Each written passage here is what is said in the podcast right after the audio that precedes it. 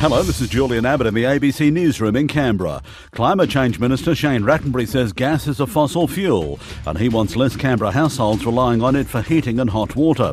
The ACT government will today announce changes to its energy efficiency rebates. Mr Rattenbury says it includes incentives for homes and businesses to add ceiling insulation and rebates for electric heating and hot water systems. The bottom line is that natural gas is a fossil fuel and as the ACT seeks to reduce our greenhouse gas emissions as quickly as possible, we're increasing the incentives for people to move from gas heating systems to all electric heating systems. The ACT government is touting growth in jobs in the tourism sector.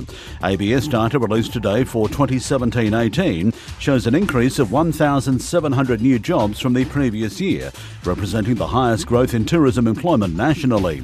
Minister for Tourism Andrew Barr says the sector's gross state product or economic contribution was also significant. Tourism is now generating 19,300 jobs in the ACT economy uh, and its economic contribution is approaching $2.5 billion annually. The three Canberra groups are calling on the ACT government to spend more money on measures to promote walking, cycling, and using public transport in a bid to deal with climate change.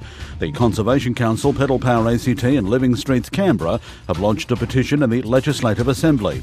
They want the redirection of funding from major roads programs to major infrastructure programs for walking, cycling, and public transport. Helen Oakey from the Conservation Council says legislated transport targets aligning with the Territory's zero emissions goals should also be put in place. We need to move away from using private motor vehicles. We've all become very dependent on them and we need to actually have a range of different ways of moving. Now, it's not going to suit everybody, but for those who want to make the choice to do active travel or zero emission travel, it's really important that they can be supported. At Royal Scrum half, Pedro Rolando has won the McDougall Medal as the ACT's best and fairest rugby player for 2019. Very big honour to be part of the list of nine that won in the last few years. So pretty happy, very proud. Rolando polled 19 votes, six clear of Tuggeranong's Ryan Lonergan, while Brumby Super W and Uni North's back rower Georgia O'Neill was named the inaugural winner of the Louise Ferris Medal. And that's the latest from ABC News in Canberra.